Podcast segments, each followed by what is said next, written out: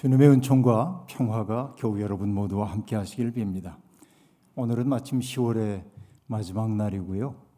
그리고 위드 코로나라고 명명되는 단계적 완화 조치를 바로 앞두고 있는 바로 전날이기도 합니다. 네, 그리고 공교롭게도 오늘은 마틴 루터의 종교개혁 기념 주일이기도 합니다. 벌써 504년이 되었습니다.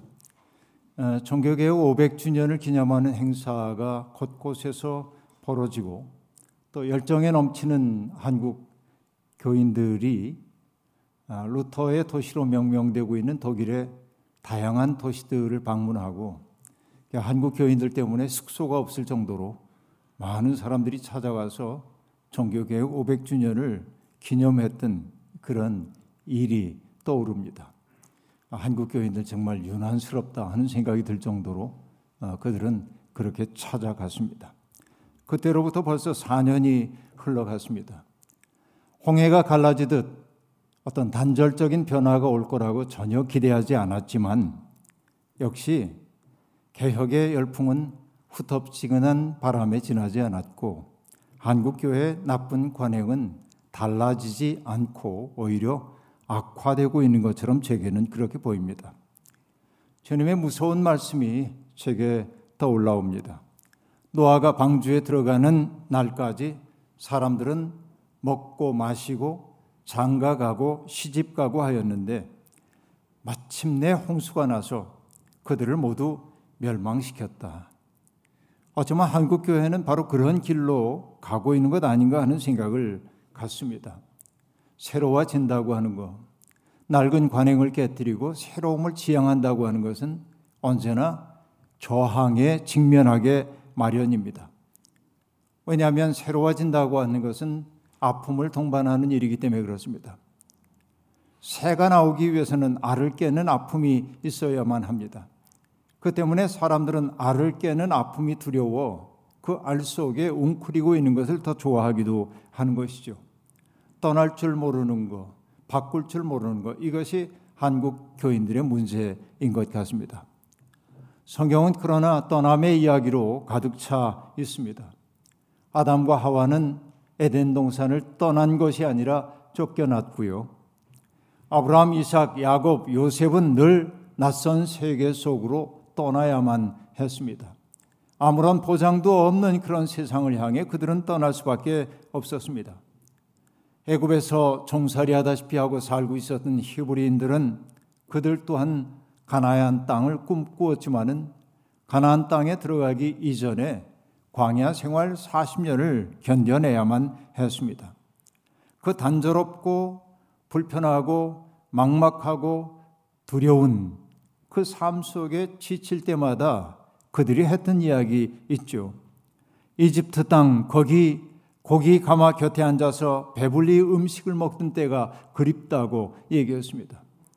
언제나 거리는 미를 창조한다는 말이 있습니다만 현실의 괴로움이 지극하다 보면 과거를 미화하는 버릇이 있는데 바로 유대인들도 히브리인들도 똑같은 이야기를 하곤 했습니다.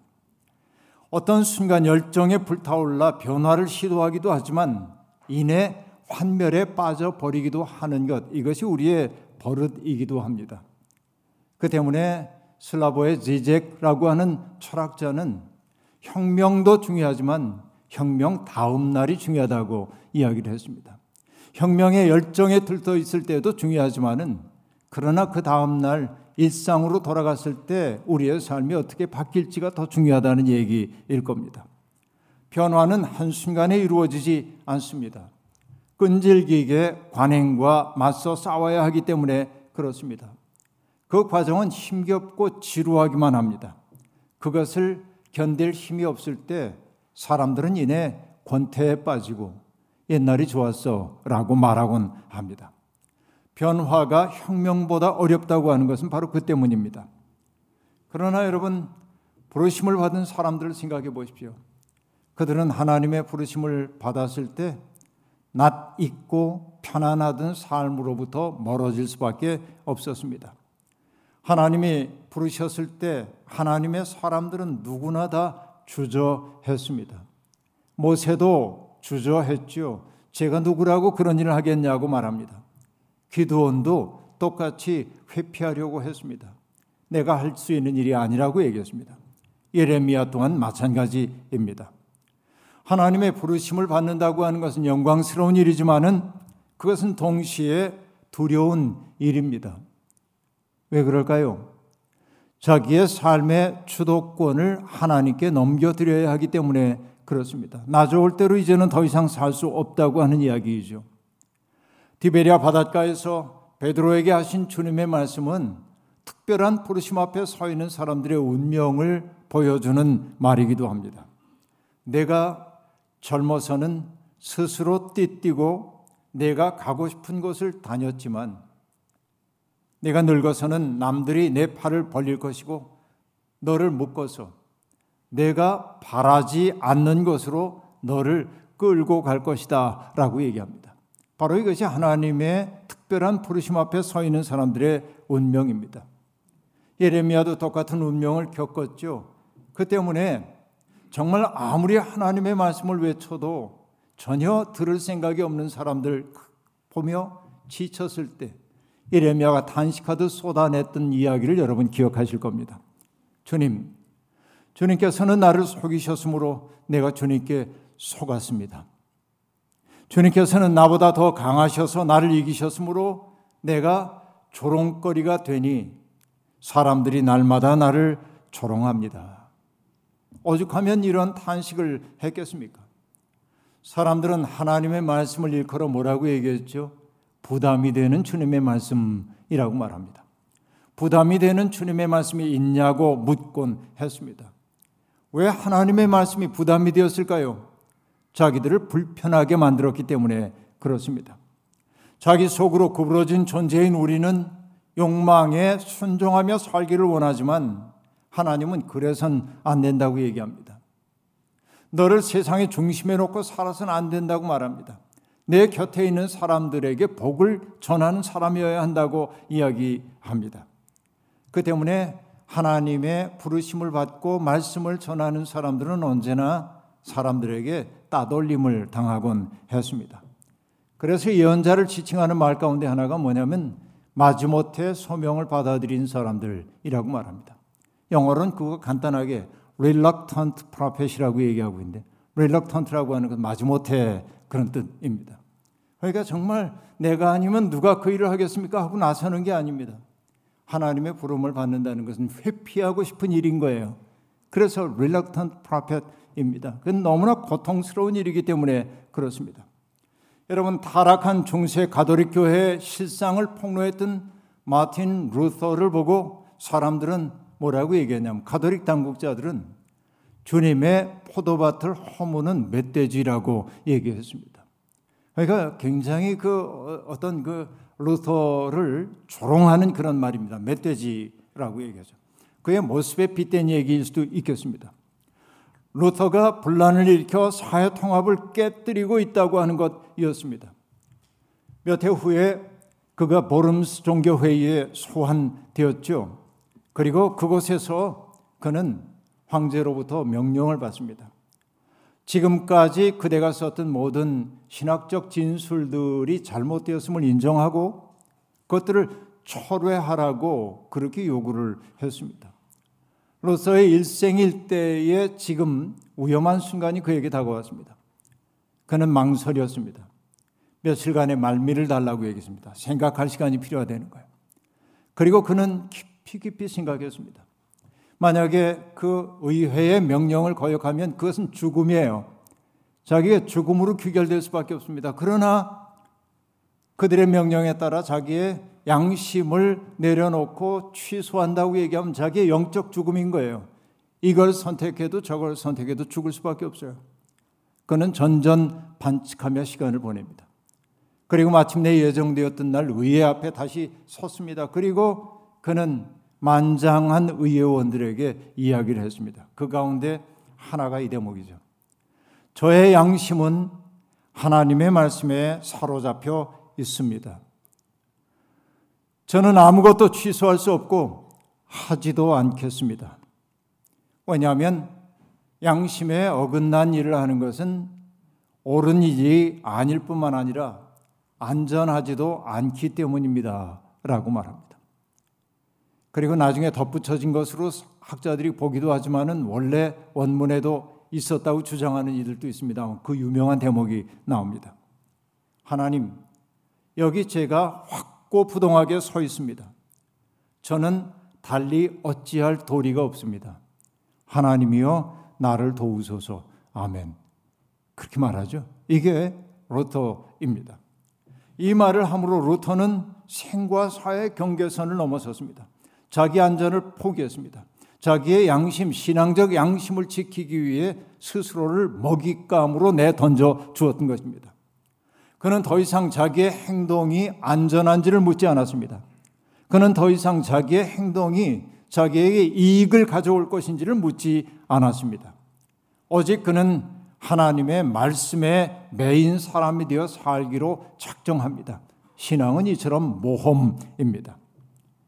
그러나 여러분 루서가 모든 일에서 오류가 없는 사람이었다고 생각하면 안 됩니다. 그도 또한 사는 동안 수많은 오류를 범하며 살았습니다. 정말 루터의 삶 속에 오류들이 많이 있었죠. 그러니까 여러분 세상에 어떤 사람도 모든 시대에 통용될 수 있는 기준을 품고 사는 사람은 아무도 없다고 얘기할 수 있습니다. 그 유명한 철학자인 플라톤이나 아리스토텔레스 같은 사람도 여성들을 비하했습니다. 노예를 인간 이하로 바라봤던 것이죠. 그러니까 모든 사람들은 그 시대의 한계 속에서 사고해요. 실수가 많은 것이 인간입니다. 그러나 여러분 그 때문에 우리가 말할 수 있는 것도 있죠. 자기가 오류를 범할 수도 있다는 사실을 받아들이는 사람이야말로 계몽된 사람이다. 나는 이게 옳다고 생각하지만 그러나 그릇될 수도 있다는 사실을 받아들일 때 비로소 대화가 시작되는 것이지요.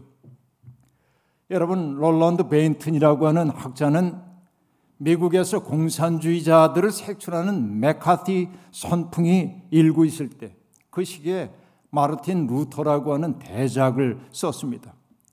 메카티 선풍이라는 게 뭐예요? 나는 옳고 너는 그르다고 하는 근본주의적 신념을 바탕으로 사람들을 재기 시작하던 때입니다. 롤런드는 그 마르틴 루터라고 하는 그 책을 쓰면서 루터가 자기의 마음을 끈 것이 두 가지라고 얘기를 해요. 그 첫 번째는 뭐냐면 그가 이성과 양심의 이름으로 교회와 국가에 도전했기 때문이다. 이게 그를 그의 마음을 끌었어요. 그 두 번째는 무엇이겠습니까? 그가 자신의 입장을 밝힌 다음에도 그것을 얼마든지 다시 생각해 보려 했다라는 것입니다. 결단을 요하는 순간에는 단호한 입장을 취했지만은 그 문제를 검토하고 또 검토하면서 자신이 스스로 납득하려고 했고 납득되지 않으면 입장을 바꿀 수 있는 것 이것이 마틴 루터였다는 것입니다. 그러니까 내가 그럴 수도 있다고 하는 사실을 그는 받아들였다는 것이죠. 이것이 성숙한 사람의 태도일 겁니다. 그 때문에 여러분 저는 늘 말씀드리죠. 과도한 자기 확신에 사로잡힌 사람처럼 우영한 사람이 없어요. 그래서 어느 신학자는 얘기했습니다.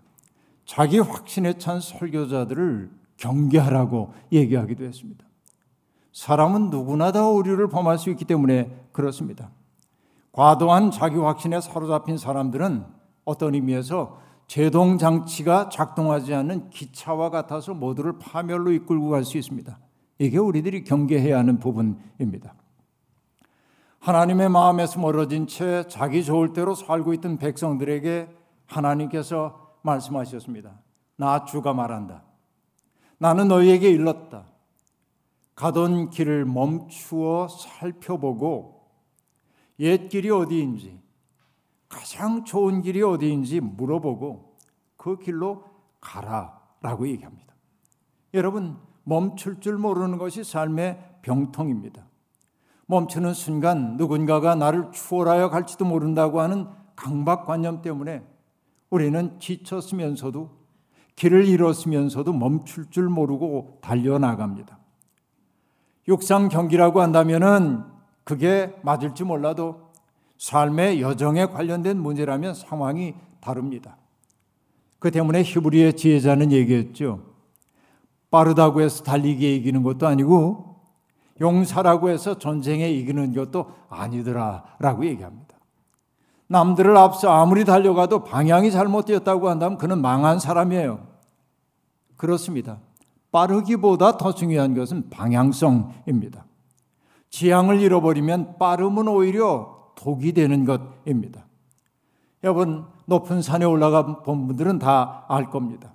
멀리서 산을 바라보면은 내가 마침내 가려고 하는 산 정상이 보입니다.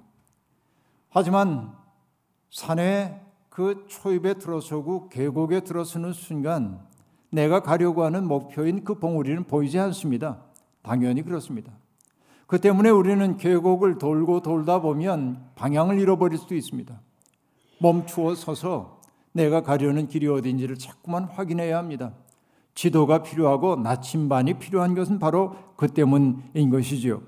인생의 과정 또한 똑같습니다. 자꾸만 가던 길을 멈추고 살펴볼 수 있어야 합니다. 가장 좋은 길이 무엇인지를 묻고 또 물어야만 합니다. 여러분, 우리가 예배를 드리는 까닭이 어디에 있어요? 하나님께 마땅히 걸어야 할 길을 여쭈어 보는 반복적 과정이 예배입니다. 내가 인생에 대해 환히 아는 것처럼 생각하면 예배 안 드려도 됩니다. 그러나 내가 하나님 앞에 죄인이고 자주 길을 잃어버리는 사람임을 인정하는 이들이 예배 드리는 겁니다. 하나님 제가 어디로 향해 가야 하겠습니까? 이렇게 물어야 하는 것이지요. 그러나 여러분 더 정직하게 말하자면 사람들은 예배를 통하여 어떤 길로 가야 하는지는 훤히 알고 있습니다. 그러나 그 길로 가고 싶어 하지는 않습니다. 왜 나의 욕망에 부합되지 않기 때문에 그렇습니다. 달리 얘기해 볼까요? 그 길로 가야 하는 건 알지만 다른 길이 내게 더 매력적으로 보이는 거지요. 이게 우리들의 삶의 모습입니다. 하나님은 그렇게 주저주저하는 이들에게 파수꾼을 보냈습니다. 그리고 경고의 나팔을 울리도록 하셨습니다. 하지만 경고의 나팔 소리를 듣고도 그들은 돌이킬 줄을 모릅니다. 그들은 심지어 뭐라고 얘기하냐면 안 들려요, 안 들려요 하고 얘기해요. 그리고 또 얘기합니다. 귀담아 듣지 않겠다. 의지적으로 하나님의 말씀 들을 생각이 없어요. 왜? 하나님의 말씀은 앞서도 얘기한 대로 자기의 욕망을 거스리는 소리였기 때문입니다. 그런 이들이 드러내고 있는 삶의 모습을 예레미야는 정난하게 폭로합니다. 멈추어서 자기를 살펴보지도 않고 하나님의 경고의 소리에도 귀를 기울이지 않는 사람들이 드러내는 삶의 모습 어떤 것일까요? 힘 있는 자든 힘 없는 자든 모두가 자기 입속만을 채우며 사기를 쳐서 재산을 모았다. 예언자와 제사장까지도 모두 한결같이 백성을 속였다. 백성이 상처를 입어 앓고 있을 때 괜찮다, 괜찮다 하고 말하지만 괜찮기는 어디가 괜찮으냐? 여러분, 이게 지금 우리들의 삶의 모습 아닙니까?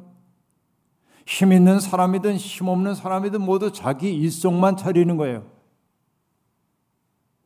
하나님의 말씀 살피려고 하지 않고 그 말씀을 안 들으려고 하는 의지가 만들어낸 삶의 참상이 이런 것입니다. 괜찮다고 말하지만 어디가 괜찮냐 하는 얘기입니다. 하나님의 말씀을 귀담아 듣지도 않고 율법도 무시하는 이들을 기다리고 있는 것은 재앙입니다. 하나님은 선민이라는 자부심을 품고 살면서도 하나님의 뜻대로 살 생각이 없는 사람들을 밀쳐내신다고 얘기하고 있습니다.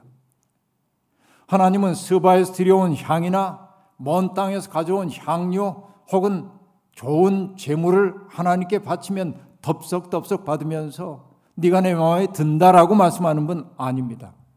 오히려 하나님 뭐라고 얘기합니까? 이게 집어치워라. 내가 바치는 재물의 향내 역겹다라고 얘기하는 분 아닙니까?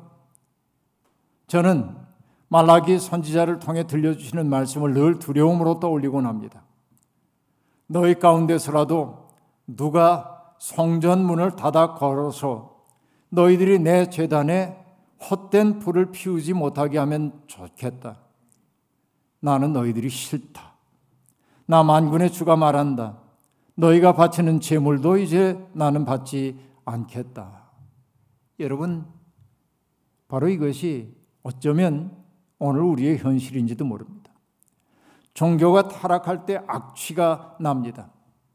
여러분 이제 내일부터 우리도 코로나로 간다고 하니까 도처에서 코로나19 시대의 교회에 대한 논의가 활발합니다.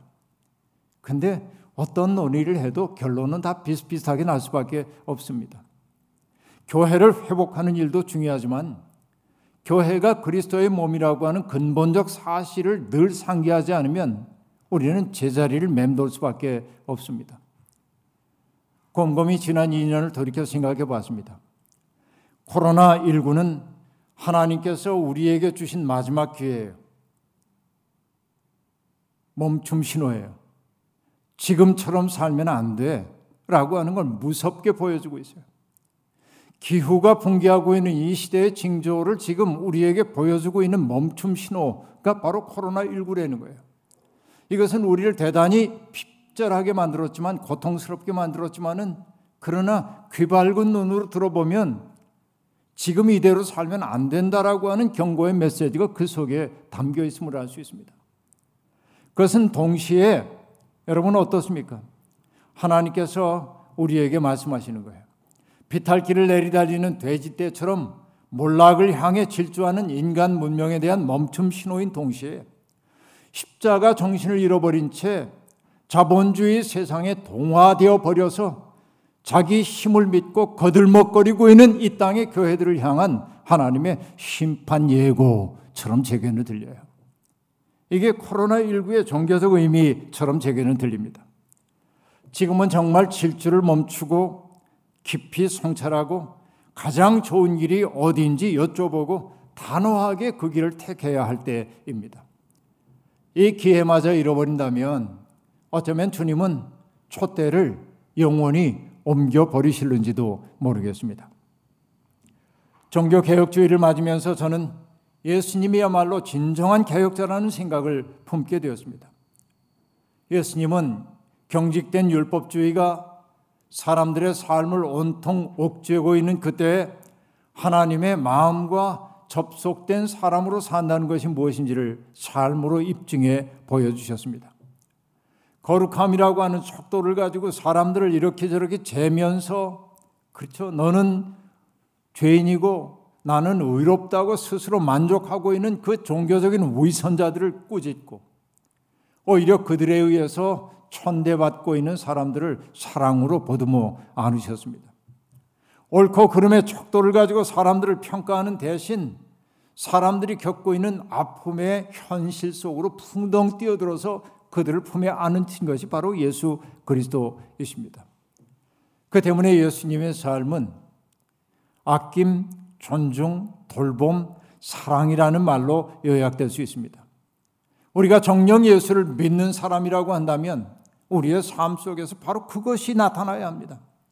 누군가를 정말로 아끼고 존중하고 돌보려는 마음이 있어야 하고 사랑으로 품어 안을 수 있어야 합니다. 그러나 오늘의 기독교인들은 가시처럼 누군가를 찌르고 있을 때가 더 많은 것 같습니다. 이것이 정말 안타까운 일입니다.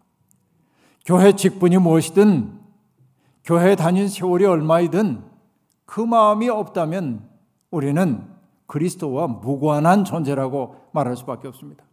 이것이 정말 두려운 일입니다. 신앙의 깊어짐이란 옛사람이 죽고 새로운 존재로 거듭나는 것입니다. 제도로서의 종교를 개혁하는 일 중요합니다. 하지만 우리들 각자의 지향과 마음이 바뀌지 않는다면 제도의 변화가 내 삶에 무슨 의미가 있단 말입니까? 히브리서는 예수님을 가리켜서 멜기 세대에게 그 계통을 따르는 제사장이라고 말하면서 우리의 죄를 사하기 위해 단번에 영원히 유효한 제사를 드렸다고 말합니다. 그리고 그가 하는 얘기는 뭡니까? 예수님은 자기를 제물로 삼아 하나님께 바친 제사장이라는 겁니다. 나를 희생하여 누군가를 살린 삶이라는 겁니다. 다른 사람의 생명을 풍요롭게 하기 위해 자기를 내려놓은 삶이 바로 예수의 삶이고 바로 그것이 제사장적 삶이라고 얘기하고 있습니다. 그러나 이것은 누구에게나 쉬운 일은 아닙니다. 우리는 주님의 그런 사랑 덕분에 구원받은 사람이 되었습니다. 다시금 말하지만은 문제는 예수를 믿는다고 고백하는 사람들의 삶 속에서 그런 흔적이 보이지 않는다는 데 있습니다. 예수의 이름을 전하는 목회자들 가운데 스스로 권력에 토취된 사람들이 얼마나 많이 있습니까? 많은 사람들이 추종하고 언제나 필요한 돈을 얼마든지 쓸 수 있는 자리에 있는 사람들은 자기를 과대평가하기 쉽습니다. 이것은 당연한 일입니다. 그 때문에 우리가 늘 누군가가 우리를 추워주는 말을 할 때마다 그걸 즐기기 시작하면 영혼 망하는 겁니다. 자기의 실상을 더 예민하게 봐야 합니다. 그들이 그렇게 말하지만 너의 실상을 잘 알지? 그러면서 겸허하고 두려워 떨어야 합니다. 이게 마땅한 태도일 겁니다. 여러분, 대접받는 것을 당연하게 여기고 자기가 기대한 대접을 받지 못하면 화를 내는 분들을 종종 봅니다. 주님은 그런 우리에게 말씀하시죠. 너희는 랍비라고 지도자라고 아비라고 그 칭호 듣지 말라고 말합니다. 어쩔 수 없이 사람들의 시선에 자주 노출되는 사람일수록 자기 본분을 잊지 않기 위해 정신 차려야 합니다. 주님은 당신을 붙잡아 왕으로 삼으려는 사람들 대중들을 피해서 한적한 곳으로 가곤 했습니다. 대중들의 칭찬이 때때로 우상이 되는 그런 첩경이 되기도 한다는 사실을 우리는 늘 생각해야 합니다. 앞서도 말씀드린 것처럼 마르틴 루터는 필요할 때 확고한 의지를 가지고 결단하고 과감하게 행동했지만 늘 돌이켜 생각해 보곤 했습니다. 어떤 경우에도 오류에 빠지지 않는 사람은 없습니다.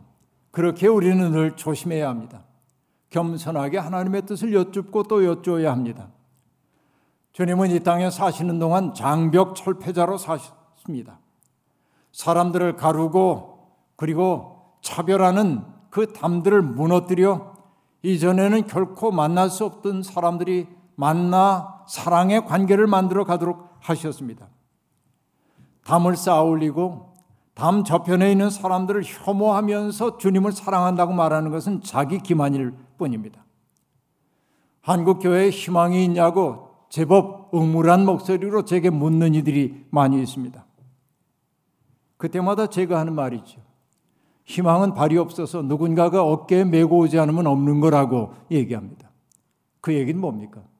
희망이 있냐고 묻지 말고 그대가 희망이 되라고 하는 말 아닙니까? 희망은 예수의 마음으로 세상과 사람을 대하는 사람들을 통해 이 땅에 유입됩니다. 바로 이것이 종교개혁 지점주의를 앞두고 우리들이 명심해야 하는 내용입니다.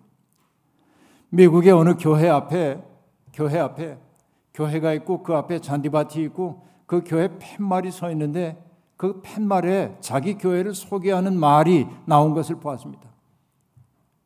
교회가 된다는 것 그렇게 해놓고 몇 가지를 쭉 나열했어요. 가난한 사람 돌보기, 다양성 받아들이기, 인종주의에 저항하기, 기후 위기와 맞서 싸우기, 자주 용서하기, 하나님 사랑, 무력한 이들 속에 힘을 불어넣기, 자원 나누기, 이 생을 즐기기. 이게 교회가 된다는 것이에요. 여러분, 우리는 이러한 교회가 되라고 부름을 받았습니다. 이 목표, 교회가 무너진 세상에서 진실한 교회됨, 이 목표를 우리의 삶의 과제로 받아들여 사는 저와 여러분이 되기를 주의 이름으로 축원합니다. 아멘. 주신 말씀 기억하며 거듭의 기도 드리겠습니다.